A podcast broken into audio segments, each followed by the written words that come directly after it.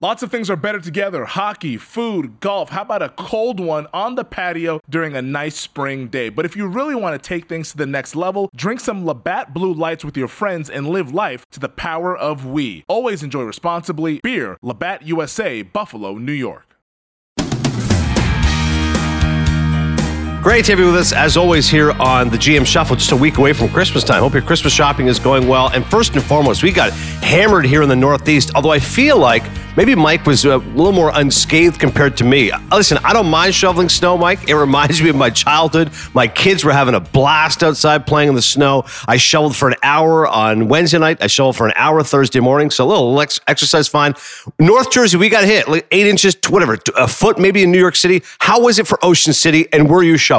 No shoveling. I don't shovel, but B, yeah, I'm a son of a barber. I got to keep my hands soft and clear. No shovel. We got nothing but rain. It was perfect. We got rain, so it would nothing. I mean, a lot of high wind, but rain, and it worked out pretty well for us. But I could see North Jersey. My grandsons up in the Boston area, Mikey and Dominic, they were outside playing. They got foot, a lot of snow, and, and even like in Philly, which is interesting, that thin line between New Jersey, Ocean City and Philly, it's only 60 miles away, but I think half of it got snow and the other half we just got rain. So we kind of got through it, which was good. I didn't have to do anything. I didn't have to put any of the, of the grass feed out there. I didn't have to go back into my cabinet and, tied the money that was back in there. I didn't have to do any of that. So it was all good. I was going to say, that's a win all around. Speaking of wins, Justin Herbert does that again for the Chargers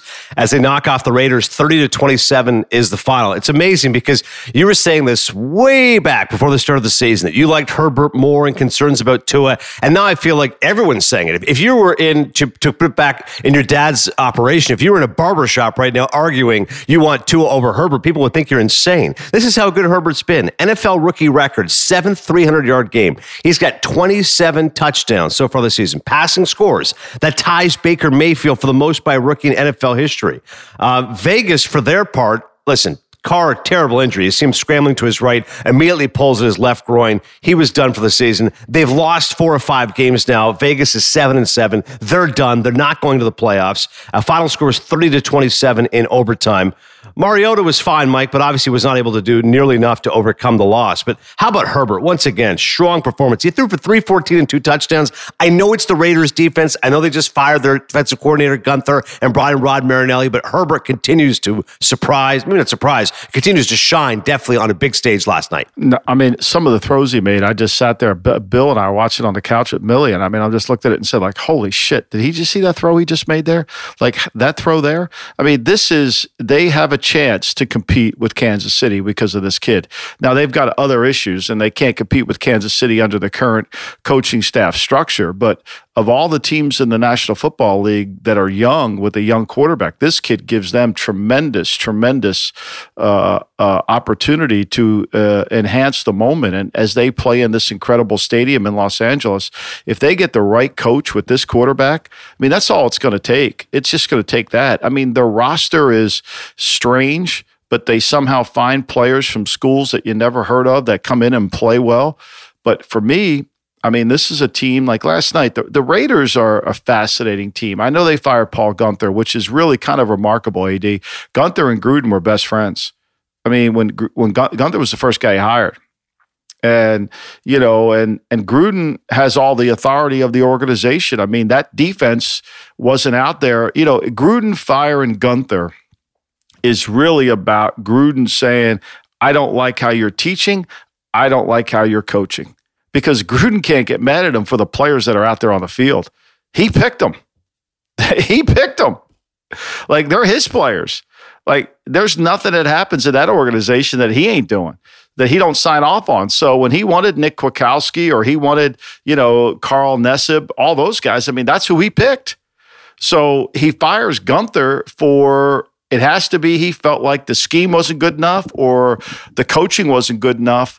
But he can't fire him because if he fires him for the players, then he should fire himself as the GM. I think it's going to be a hard challenge there is, and I've said this all along, I would rather have 20 hours of root canal than be the general manager of the Raiders and work for Gruden, because he's all over the place when it comes to personnel. That's a challenge, and that's a statement. Like I said, 20 hours of root canal, it's that bad. On a lighter note, here's Jon Gruden. It was the weirdest thing. He was wearing an Oakland Raiders hat in the first half, and then it changed to a Las Vegas Raiders hat. Listen to this.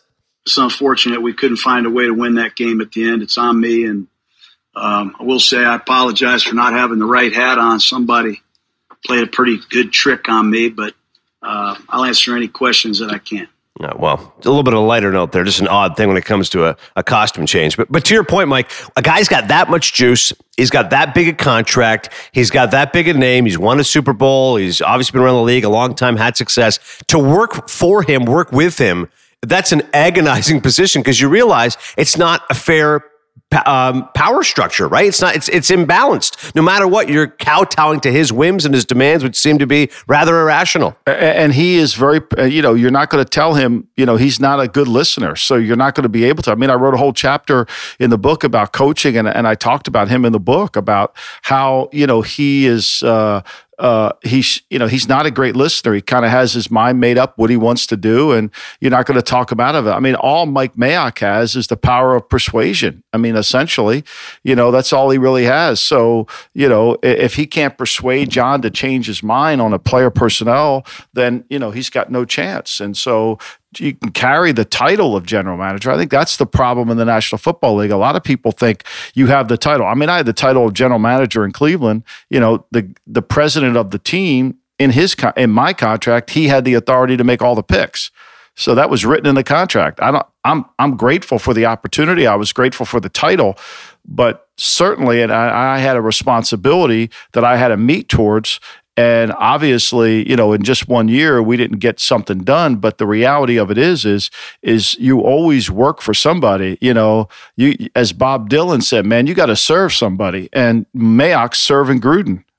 And, Gruden's won, he's won 18 games in 3 years on this $100 million contract. And John, as the general manager, I think John works best when he's not the general manager. John needs enemies. John is the perfect TV series, because when you write a screenplay, they always ask you, what's the rub? Who's the villain? John needs villains. When John was in Philadelphia, the villains was the front office. They're fucking me, man. I got no players, man. I got no players. When he goes to Oakland, Al was fucking him. I got no players, making me play with James Jett, making me play with these guys, man. I got no players, right? I don't know what he was like. And at Tampa, the villain was, I'm winning with Dungy's players. That probably killed him. So he always, now that he's in charge, who's the villain? Who's the villain? Who becomes the villain? There's no villain. And I say this respectfully towards John, because he uses the villain to motivate himself. That's how he motivates himself, because at the end of the day, John is a $100 million quality control offensive coordinator. I bet you if you walked in his office on Wednesday morning or Tuesday afternoon, his hands would be filled with whiteout and colors, because he's drawing cards for the script on the offensive practice. That this is what he does. He's yet to really move into the head coaching chair. And until he does that, this 7-9, 8-8, that's the way it's just going to be. That's definitely not news that Raiders fans want to hear. I don't think Chargers fans want to hear the name Anthony Lynn either after this season. But Anthony, once again, coaching malpractice, as you put it. Chargers running the Wildcat at the start of the second half. Take a listen to this. We were doing things to keep them off balance. We were trying to hit the perimeter. We was using different personnel groupings. We do that every week. We have direct snaps, we have whatever, but that's all those just to keep guys off balance. It didn't work, obviously, but, a lot of times that play does work. It's no different than a speed sweep. So thoughts on him running the Wildcat and his explanation, Mike? I mean, look, you got to try different things to make the players comfortable. But I think when you watch, the field goal kicker has killed the Chargers all year. I don't know if Anthony's aware of it, but his kicker sucks. And so when he tries a long field goal, like he did in the third quarter and the kid missed it, you always wonder, like, why would he even try a field goal? You know, like you just sit there and think, why would he even try? You know, like Bagley just can't, for some reason, Bagley's just not good enough. I mean, he missed a 47-yarder in the midway through the fourth quarter, which gave the Raiders the ball back with a chance to really win the game or to win the game. And they were fortunate enough that Mariota threw the ball in the back on kind of an inaccurate pass. Jay Jones got tipped up in the air, and it's intercepted by Chris Harris. He almost scores on the play. So now the Chargers have the ball, 1:54 to go. In the game, they have the ball at the Raiders' 33-yard line, which right now sets up to be a 50-yard field goal. So they run it up the middle for 3 yards. The Raiders call their second timeout. 2nd and 7, they run it up the middle again. They get 5 yards. Raiders call timeout. Okay, stops the clock. Now, you know this, AD. This is one of my pet peeves. There are places on the field where the quarterback cannot take a sack, right? There are and in every quarterback coach's meeting room. I did a cameo the other day for a couple Division III coaches, and they asked me about quarterbacking play, and I said, get your kids to cut out where quarterbacks can't take sacks on the field. They can't take them. Like, this is coaching 101. And so on 3rd and 2 from the Las Vegas 25, Anthony calls kind of a submarine flow pass boot, and Herbert gets sacked and loses 8 yards. And Bagley goes out there to kick his 51-yard field goal. And guess what, AD? He misses. Of course, you know, he misses. And would he have missed if they didn't get sacked 8 yards? Maybe. I don't know. But at that point, when you have the ball at the 25, you know you have a 32-yard field goal. Center the ball wherever the hell you want it. Yeah, you want to get the first down, great. But you know the Raiders are going to get the ball back maybe with 50 seconds left to go and no timeouts, right? So you got a chance. But, of course, they take the sack, 51-yard field goal wide. The Raiders come back. They try to throw a couple throws down the field. They played outside their element on this drive, and they got it to 4th and 1 with 18 seconds to go. They sneak it, and then they try the long field goal. And they have a bad snap. But then in overtime, this is where the Raiders lost the game. The Raiders have the ball 1st and 4 at the Charger 4-yard line. And they can win the game at that point. And unfortunately, they run the ball twice to Jacobs. He doesn't get anything. Then they try to throw it. Nothing happens. And they got to settle for the field goal. And that's where they lose the game. And then within a matter of moments, they're down the field. Pass interference, big throw, guy's wide ass open. They lose the game, score a touchdown. I was about to say, that's just the sad story of the fears right now for these teams this year. But that bottom line is this. For the Chargers, they're not going to get any better with that coach. And for the Raiders right now, coaching upheaval when it comes to that defense. They're now, once again, a 500 team, and they are not going to be making the playoffs. No word yet, by the way, on how badly Carr was hurt. But you immediately grabbed that groin. You knew he was not coming back for that game. All right, now let's get to now is not the time to not say it. Now is not the time to not say. That's right. We kick it off with Louis Riddick, the general manager starting the rounds, or future general manager candidate perhaps, starting the rounds of external interviews. Now, he is the current ESPN Monday Night Football analyst. He slated an interview for the Houston Texans GM job on Wednesday with the Detroit Lions on Friday. So former pro safeties played 94 games over 6 seasons, then went into the front office. Pro scout with Washington in 01, director of pro personnel 05 to 07, was with the Eagles in 08, director of pro personnel from 2010 to 2013. Obviously been a broadcaster, as I said, with ESPN for a few years. I knew him a little bit at ESPN. Nice guy. I did a few interviews with him here and there. And right now he's with Steve Levy and Brian Gracie in the booth. But it feels like, Mike, gaining traction right now. Like, I don't want to say Riddick is the hot property, but clearly there's more than one team that's interested in him. He does have front office experience. He's now been a broadcaster for a little bit. What do you make of potentially those fits, Houston or Detroit? Well, I think that, you know, if you're Louis, I mean, you're sitting on a pretty good gig, right? You know, and obviously the opportunities are out there in the National Football League, and I think you have to really balance what job you want. You know, what do you really want to do? Do you want to take a job that they're going to pair you with someone? You know, we're going to hire you in Detroit, and you'll be involved in the process, but we're going to pick the coach, and you and the coach are going to split the duties. Or does he take a job where they say, okay, you're the general manager, you go pick the coach, you run the organization? And when you have leverage, and I think he does have some leverage because of the television and because he's kind of interviewing every single day when you are on TV, he can decide what he wants to do, and will somebody give him the authority to run an organization? I mean, he's never really run he's been a pro director. He's never really run an entire draft, selected a player. He's always been a mid-level employee within an organization. Not that there's anything wrong with that. It's just what he is. And so I think he has to decide what he wants. You know, will he, you know, people think, well, maybe he and Bieniemy are a partnership. Maybe they are. You know, people say he and Josh McDaniels are a partnership. He doesn't, I mean, he's never been in the Patriots system. You know, there's been always talk that he and Josh would partner together. I doubt that would happen.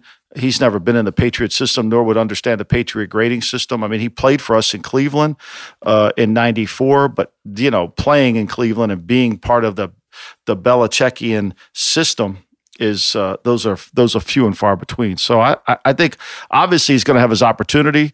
There's 4 jobs that are open. I think it really comes down to what the owner wants to do with those jobs, how he wants to split them. For me, and I wrote this in The Athletic today, I think the perfect model is the model must be the coach, let him pick the coach and let the coach pick the guy that he wants to work with.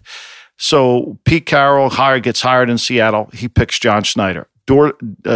Andy Reid goes to Kansas City. He picks John Dorsey. And then what those guys are able to do, and I think this is really critical. You know, I think this is really important in the sense of how they do it. And I'm not sure this happens in Las Vegas as much, because Gruden has never really been a personnel trained guy. He's always kind of just so. But my point here is Leonardo da Vinci has a great quote: "Nothing strengthens authority so much as silence." And what Andy Reid does in Kansas City, and what Pete Carroll does in Seattle, Belichick does this in New England, is they have all the power, but they don't tell everybody they have all the power. They don't make it known that they have all the power. So, you know, no one would know that John Schneider has to use the power of persuasion to get Pete Carroll to make picks and to sell him on DK Metcalf or Russell Wilson or whomever, you know, and John's very good at his job. I think John's one of the best in the league. But the point here is that, you know, you have to set it up so that the coach allows the personnel guy to have the power to do his job, even though if he doesn't have the power in his contract. That's a hard thing to do. That's hard to duplicate. And then what happens is when you lose and you're not tied at the hip philosophically and within that structure, then it really becomes a problem. You know, then all of a sudden, who do you start to blame? When you split the duties and you lose, the personnel guy blames the coach no matter how friendly they are, okay? But when the coach hires the personnel guy, like I've talked about with Gruden, how can he blame the personnel guy when he's responsible for the picks as much as anybody? Yeah, when you start to play the blame game, it gets to be a tricky situation. There's no question about it. And the good news, like I said, back to Riddick, is he's got more than one option out there. That brings us to actually the GM Shuffle mailbag. This is from Jeremy. We can fire through this one. What attributes should the next GM and head coach have that Michael thinks the Lions should find on the next hires beyond who he thinks is the best fit there? Is it time to move on from Stafford? Wow. Or find a succession plan? Think of the 2020 draft. They could have gotten Herbert and or ransomed Tua. That's from Jeremy. Well, obviously, you know, everybody's going to begrudge themselves for not picking Herbert based on that. I mean, look, the Chargers are sitting there saying they would have taken whoever was left to them, Tua or Herbert. I mean, sometimes, you know, you land on third base, you think you hit a triple. You know, you're just fucking lucky, right? I mean, the Chargers got lucky. I mean, really, I mean, that you thought both players were the same, to me, means you got lucky, because no players are ever the same. So the answer to the question is, I think the best guys that make the best general manager in pro football understand the coach and understands the pro game. Too often they hire guys who have a college background that don't understand pro football. They see players, not plays. So if I'm the Lions, I would want to hire somebody who truly understands pro football from a macro level, how to build an organization, how to build a personnel department, how to build a structure within that, and how to work that within the framework of the coach. And the coach tells us, as long as the coach is willing to be the separate entity, that he's not relying on, oh, I got to check with my D-line coach to see what he thinks. Oh, I better check with the DB coach. No.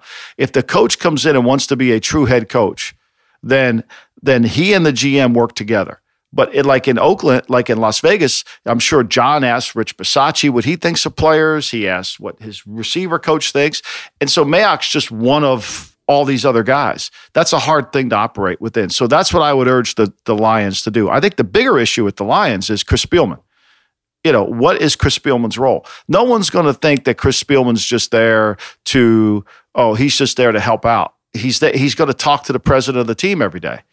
So what happens if he says, I don't really like the technique they're teaching on the field? See, these are all the when you start hiring guys that have that talk to the owner or talk to the president, it just muddles the organization. I'm not saying not to hire Chris Spielman, but I think the GM, when he goes in there, he's going to have to manage Chris Spielman in a way to where he can understand it. I've listened to Chris do games. The way Chris sees the games and the way a general manager has to see the games, I think are vastly different. That will be a challenge for the next coach that goes in there. I'm not saying Chris is a bad guy at all. It's just by nature of the business, coaches are very, very paranoid about who's talking. And if you don't buy in completely to what they're doing, then you become disloyal and you're a traitor ultimately, and that's what causes the problem. Yeah, to put it in terms that you and I appreciate, Spielman's like the consigliere. I mean, he's leaving Fox to join the Lions as a special assistant to owner Sheila Fordham and team president Rod Wood. He's reporting to Wood, and he's serving as an advisor, once again, to both him and Hamp while working both the business and football sides of the franchise. This is while you have a vacant GM and head coaching position. Wood, for his part, explained it thusly.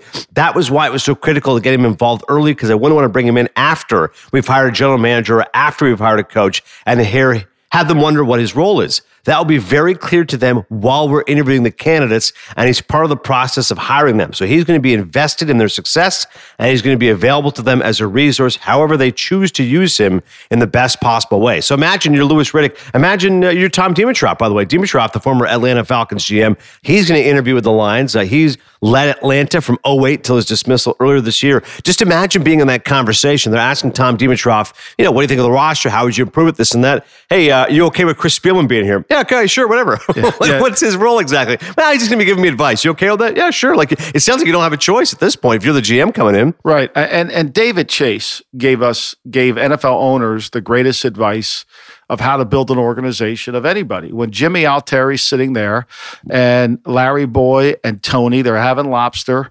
They got their bibs on. They're sitting there at the table.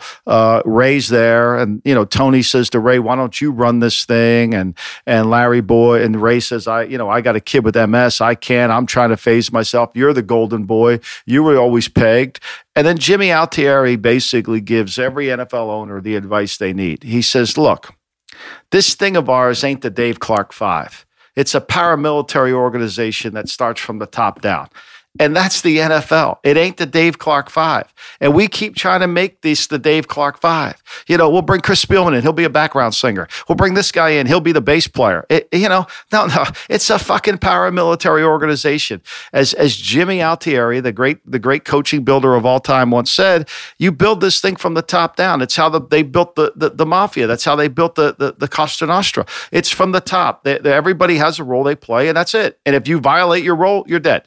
And unfortunately, we keep trying to build the Dave Clark Five. Yeah, the Dave Clark Five, often called the DC Five, by the way, English rock and roll band formed in Tottenham back in '57. They had their first UK top 10 single, "Glad All Over." That actually knocked the Beatles' "I Want to Hold Your Hand" off the top of the UK singles chart. Also had "Because," "Catch Us If You Can." I just love the fact, you're right, Jimmy Altieri used that as a reference. He didn't say, the Temptations or, Frankie Valli and the Four Seasons. No, the Dave Clark Five, which is perfect. All right, when we come back, Drew Brees has been cleared from IR. We finally have a matchup of two good teams with the Chiefs and Saints. Kyler Murray and the Cardinals, they need a win against the Eagles, who look resurgent, plus Russell Wilson against that tough Washington defensive line. All that more coming up next.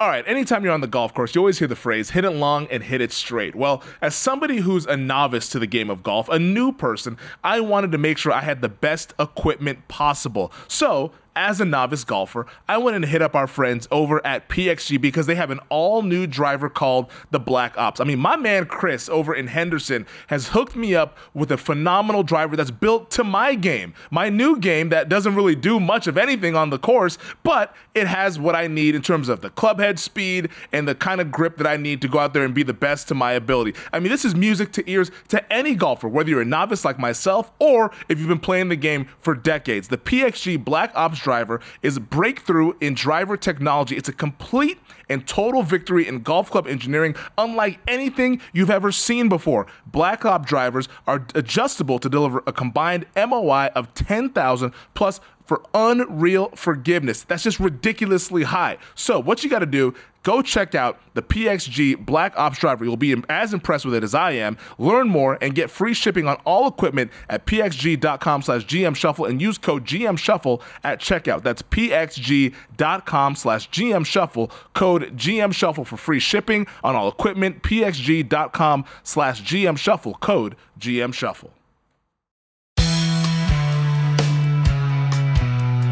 Before we get into some games here, check the most up-to-date betting lines by using the DraftKings Sportsbook app. And once again, Mike will give you his official picks Sunday morning via Twitter at MLombardiNFL. You can also follow him on Instagram, MLombardiNFL, and myself, Adnan S. Furk, along with the GM Shuffle at the GM Shuffle on IG. Overall, your record now, Mike, 27-28-2 for this season, and overall 73-50-4. So climbing back after a tough start. Yeah, getting back. I mean, I'm not quite as good as my man Vegas Dave. I love that Aaron Rodgers called Vegas Dave out on the Pat McAfee show. I freaking love it. You know, what a fraud. The guy's talking about how he wins all these games. I mean, like, you know, the other night I had Cleveland and the 3 points, 3.5 against the Ravens. It was between 3 and 3.5, whatever it was. And you lose that game on that safety at the end of the game, and you're like, okay, that's a bad beat. But you handicapped the game correctly, right? Like, you did the game exactly how you wanted to do the game. So you can't get mad at that. Like, that's just part of it. So when some slappy comes on and says, oh, I'm batting 98%, I mean, seriously, shut up.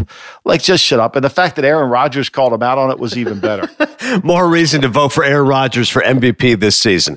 Let's kick it off with some actual games. The only matchup this weekend of teams over 500 going head-to-head features the Kansas City Chiefs at 12-1. And the New Orleans Saints at 10-2. Good news is, by the way, we get football on Saturday, doubleheader on Saturday, so lots of football Saturday, Sunday, and Monday. But for this matchup specifically, the big topic was, Mike, will Drew Brees come back? Rib injury. They designated him to return from injured reserve. Sean Payton said his return was depending on how the week goes. There's a process. Last week with the trainers, he had one throwing day, then yesterday the same way. Depends on if he's feeling good, feeling strong, etc. Going to be a challenge. Taysom Hill, obviously, his first start was good. Last week, lost against the Eagles, seemed a little bit more limited. Listen, it's a challenge for any defense. The Saints have the number one defense in football, yet somehow, after 55 straight games of not allowing a 100-yard rusher, they gave up two of them, Miles Sanders and Jalen Hurts, and now they have to deal with Patrick Mahomes. Your thoughts on KC at New Orleans? Well, I mean, look, New Orleans can rush the passer. They can do that. I mean, this is going to be a challenging game because New Orleans has got to rush the passer correctly. They've got to be able to take three players to take two out of the game, right? This is the key to playing the Chiefs. You need three to play two. You've got to double hill on every single play, high-low, and you've got to have somebody who can match up on Kelsey, and then when it's third down, you got to be able to double Kelsey too and take him out. So then you need 4 on 2, and you've got to hold up on the other players. Hard to do. But what your goal is to keep the game in the 20s. Your goal is to do that, play great red zone defense, keep them in, and if the Saints can do that, they'll be in it. Now they've got to be able to score points. Can Taysom Hill run the football, throw the football effectively against them? I'm sure Sean Payton will do a great job against Steve Spagnuolo. My numbers say this should be a 1.87 game. You know, and the line is 3 with the Chiefs, so it's kind of like a little too close for me to call based on the wiggle room of the game. So I'm going to pass on that, but I would have to consider New Orleans if I did anything here. But to me, I think New Orleans can beat them. Do I think they can beat them 7 out of 10 times? No. Do I think they could beat them 2 out of 10 times? Yes. And you just got to hope this is the 2, whether Breeze plays or not. I think that they're going to have to control the ball 36 to 37 minutes and really play great red zone defense. Yeah, put the ball in the hands of the guy you love, and Alvin Kamara, and allow him to be the focal point of that offense, whether or not Breeze or Hill is in. Next game, the Pats are at 6-7. They're taking on the Dolphins at 8-5. We're still waiting for Tua time. And now with the Ravens, after that huge win against the Browns, the Ravens' schedule is much easier. I feel like they have the inside track rather than Miami to make the playoffs. And the Dolphins, despite what's been a good defense, good coaching by Flores, they're not going to be able to get it done. What do you think, though? New England, you talked to this before, Mike. They always have issues traveling to Miami. And normally that's an issue, I think, earlier in the season you've said. But Pats at Miami. What do you think? Well, you know, I think Zaleski, the tight end from Penn State, he's not going to play. He's got the shoulder. I don't know where Parker is, so we got to check on that Sunday morning. You know, and without those two players, they love to throw the football in the middle of the field. Tua loves to throw the ball in the middle of the field. And so I know Belichick will take the middle of the field away from Tua. He'll force him to play quarterback from behind the center and try to take advantage of the weakness in their offensive line. I think this is a defensive struggle, AD. I would play the under here in this game. If anybody wants to play an under this week, I think the under's viable. It's 41.5. My line for this game when it opened up was 2.93. The line's 2.5. So that means there's 1.03 of wiggle room, which tells me not to play it. I favor Miami in the game because I don't know how New England scores. Like, New England's receivers are going to struggle to get away from the Miami corners, and they're going to struggle to run the football effectively. I think it's a really hard game for New England. I don't like that Brad Allen's referee in the game either. To me, after this season of watching all these games, when I look on my sheet and Brad Allen's doing the game, I pass. All right, fair enough. Next up, the Seattle Seahawks at 9-4, taking on the Washington Football Team at 6-7. Now, Washington has won 4 straight games. I can't believe I'm saying this, but they'd like to have Alex Smith back. Yes, the guy with 17 surgeries, because Dwayne Haskins isn't going to be able to lead them to victory, but their defense is so strong, they keep them in games, and that's what they've been winning. Can they do it again? This is a big test here for Russell Wilson, right? No doubt. I mean, Russell's got to prove he can, you know. The one thing about the Washington Football Team, and I wrote this week in The Athletic, Nick Saban had a great quote where he said, look, offenses are always ahead of defenses because the offense can run the read option. So they can basically slow down the defense with the read option. They force the defense to play, cover one. They force the defense to play middle of the field close. For football fans out there, there's really only 2 coverages in all of football, right? So there's the middle of the field open, which means there's no free safety in the middle of the field, okay? So when the middle of the field is closed, meaning there's a free safety there, it's either cover one, cover three, it's some form of zone man concepts, okay? If it's open, that means it's cover two, meaning that it could be two man, two funnel, whatever it is, okay? But that's essentially. But to run the read option, you almost have to always have the middle of the field closed because you're trying to defend this thing. And so it gives the offense an advantage, and they can run slants and all, yada, yada, yada. And I think this is the first quarterback Washington's really had a face in the last month that can kind of take advantage of, get the ball out quick, kind of neutralize their ability to rush the passer and create havoc. And the way their offense has been so bad, maybe they'll be able to run the football today on Sunday against Seattle's defense. That's going to be the key to the game. Their offense has to come to play. My line on this game was 5.5 points. My line on this game was 2.12 points favor of Seattle. The line's 5.5. If I play it, I got to play Washington. Be nervous as hell to play Washington because they scare me on offense, but they've been good in covering by that defense. I think this is a hard game for Washington now. Yeah, it's tough, like I said, when you look at it from that perspective because of the fact that if Seattle wins, even then, you don't see it really being a blowout. Eagles and Cardinals, another tough game to handicap. So Philadelphia pulls off a shocking upset against the number 1 defense in New Orleans. Hurts played well. Defense was inspired. They finally got an interception, by the way. The Eagles' defense, they never get any turnovers. They finally got a pick. D-line obviously was strong, and Miles Sanders, their best offensive player. Cardinals have come back down to earth a little bit after thinking maybe they could challenge for the division crown. And now this is a key game for Arizona because they do not want the Bears or Vikings, who are just one game behind, to all of a sudden creep back closer in that playoff race. Arizona 7-6, Philly at 4-8-1. If Philly wins out, they would be 7-8-1. Theoretically, they could win the division. What happens for Jalen Hurts? There was so much hype, Mike, so much success after a nice win. What happens now for Hurts in week 2? Well, I mean, you would think that Vance Joseph kind of knows they're going to come out and run the version of the single wing, the read option, and he's going to run it. I mean, he's going to throw it, and last week when you watched him, I mean, he really didn't throw the ball over, he didn't really throw it over 10 yards. I mean, I think he only had 4 throws that went at over 10 yards in the whole game. 6 of his 7 passes traveled less than 3 yards. So it's going to be kind of a controlled passing game that he can execute, and he's going to run it. The question is, will the mayor, Kyler Murray, will he be able to run the ball against the Eagle defense, which has played well? The Eagles defenses play well. And can they exploit the secondary? And can this offensive line protect?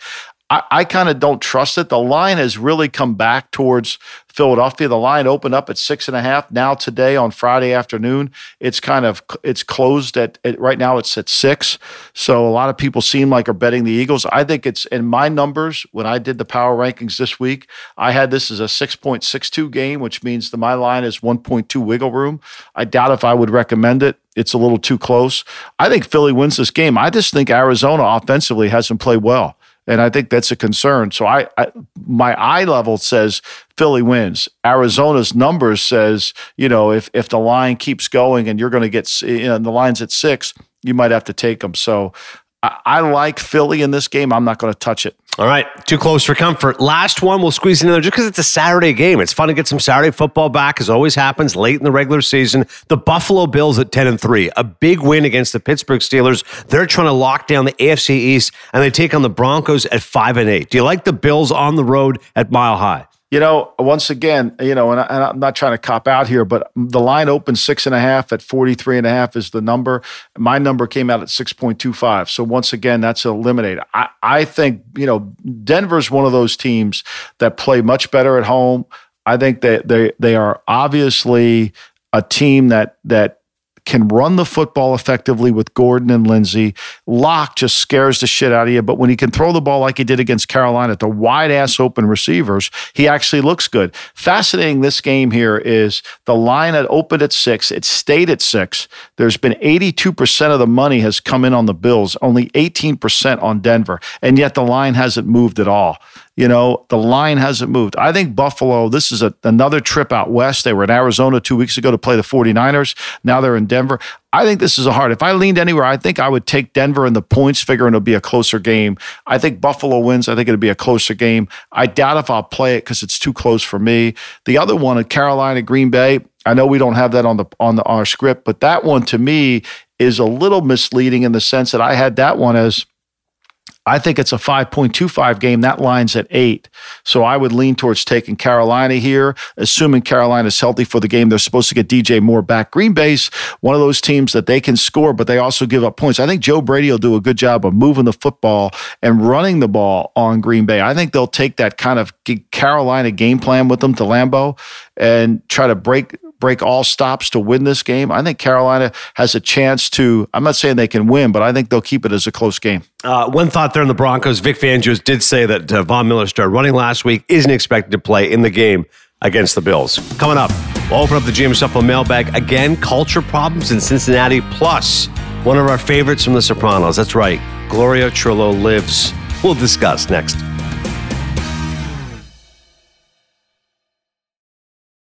The NBA playoffs are heating up, and so is the action at DraftKings Sportsbook, an official sports betting partner of the NBA. With same-game parlays, live betting, odds boosts, and so much more, don't miss out as the NBA postseason winds down. I mean, the second round of the playoffs have been absolutely phenomenal, and if you really like a team, you can bet on them for the futures markets, maybe some conference finals MVPs as the conference finals approach, or how about NBA finals MVP? And if you're new to DraftKings, you gotta check this out. New customers bet $5 to get $150 in bonus bets instantly.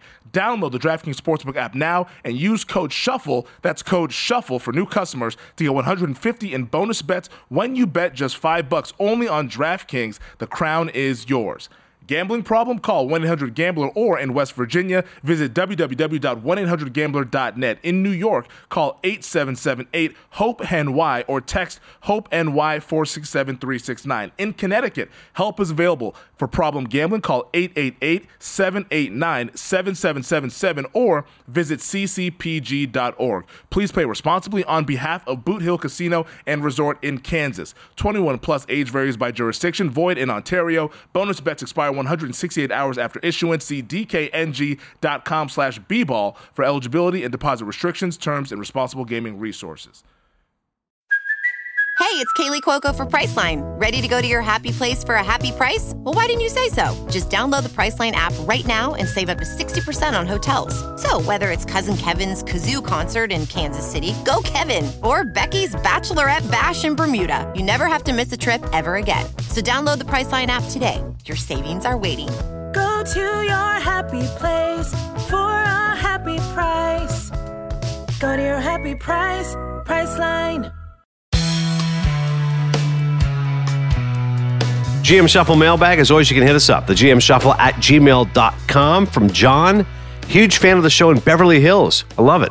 What is Zach Taylor's deal? Their defense isn't good. They can't protect any quarterbacks. They can't score. They get into fights in the field, and then you read all about their culture problems. Can the league office step in and say to ownership, either spend money and fix this or send Joe Burrow to a team that will? That's an angry Bengals fan from Beverly Hills. I mean, look, you're not going to get Mike Brown to change his mind, right? There's just no way.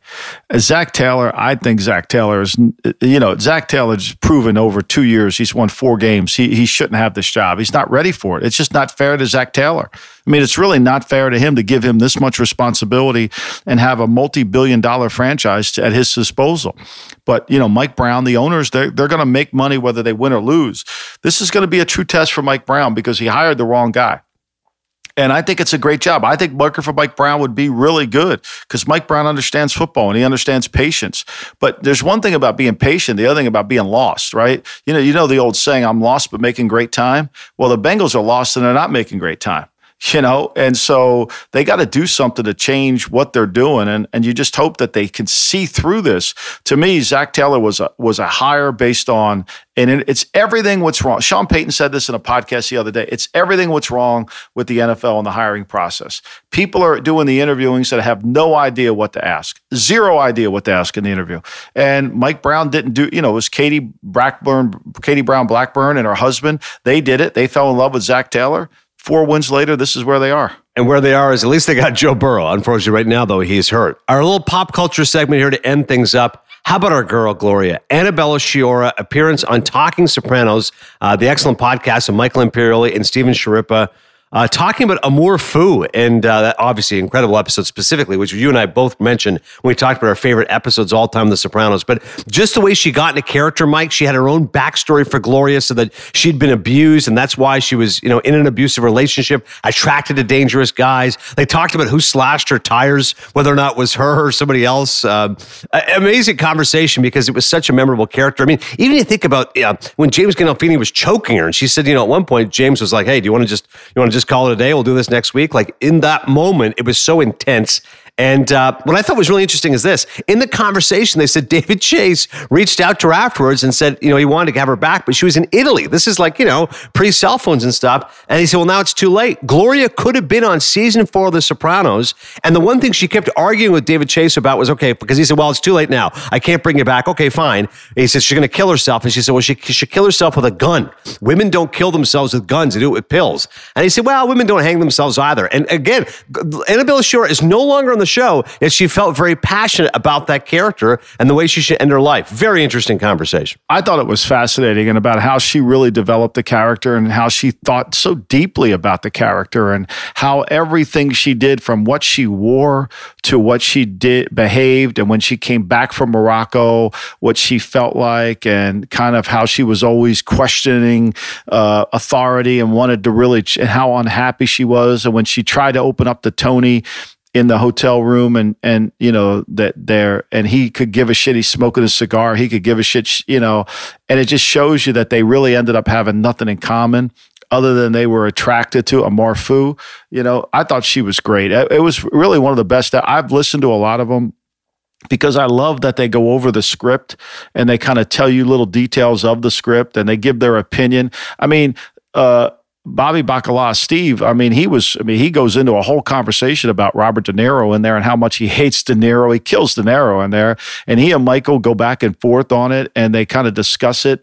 It's a great listen. But if there's certain episodes that you love of The Sopranos, you know, it was a 2-hour episode, so it takes some time. And it's nice that they're on YouTube, so you could sit in your office and you can watch them both. And I was working on my numbers and I'm listening to this and I got, you know, the first half of it, I had Annabella on there and she's talking about how she played the role and what she did. It was really, really good. And the writing, it just tells you the writing. I don't know why I didn't realize, but Frank, my buddy Frank Franzuli, he wrote it. I mean, he did the teleplay on it, and you could now that it jarred my memory, some of those lines are just so good in there. And Frank is, to me, truly a wordsmith. He's one of the great writers in terms of of how he fit his personality into The Sopranos. It really was tremendous. Yeah, I disagree with one of the things the guys said. They were talking about how, well, the scene that you and I love when Patsy goes to scare Gloria and he says, you ever see Tony again, I'm going to kill you, basically. And the last face you're going to see is mine, and it's not going to be cinematic.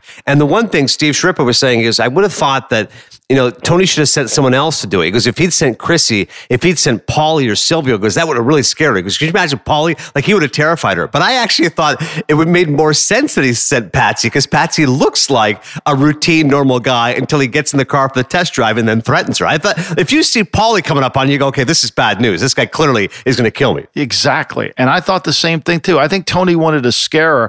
I think he would have been afraid to send Paulie because Paulie might have killed her anyway. And he knows that Christopher has a temper. He sent somebody in a controlled fashion who wasn't going to go outside the boundaries. I mean, remember, these two guys, now think about this. These two clowns, I love that Steve and Michael are making fun of Jackie. Meanwhile, Michael's down there in the Pine Barrens acting like a complete idiot, his character, right? So just think about what they're thinking about. I mean, Michael and Paulie were sent to pick up money from the Russian, a simple job. And they turned it into this whole convoluted thing that, fortunately for us, became the Pine Barrens.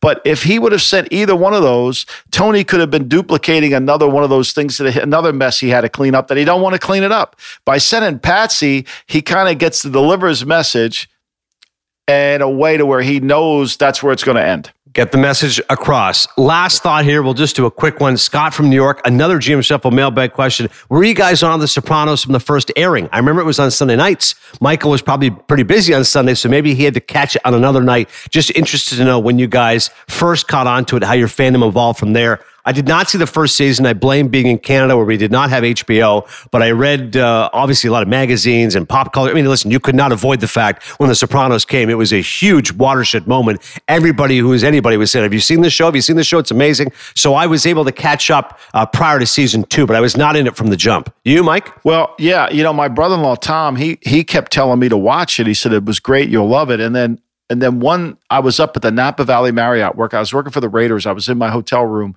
because that's where our offices were. And we had HBO, the hotel at HBO. And I just was flipping the channels for background noise. And I caught, it was season 2. And it was the episode where Furio goes into the massage parlor to beat the shit out of the guy and his wife. Yes. It was that episode. And I'm like, holy shit, this is really good. And then I told Millie, and then that's when I went back. And then I watched season 1 and I watched season 2. And then I started watching it from then on. But I got addicted that it was so compelling that it was on his background, but yet my mind just focused on it completely. I'm like, holy shit, this is really good. And what a great hire by Tony. I mean, the fact he had the wherewithal to recognize, I could use Furio on my side. And that was Furio's introduction to okay, this is what we got now with our crew. That guy's not messing around. We're not messing around either. Thanks so much for checking us out here on the GM Shuffle. We'll be back with 2 episodes next week. Monday, as always, recapping the action. And then Wednesday, getting you set before Christmas Eve for more football from next weekend. We'll talk to you soon. Once again, check out Mike's picks, M. Lombardi NFL on his Twitter Sunday morning.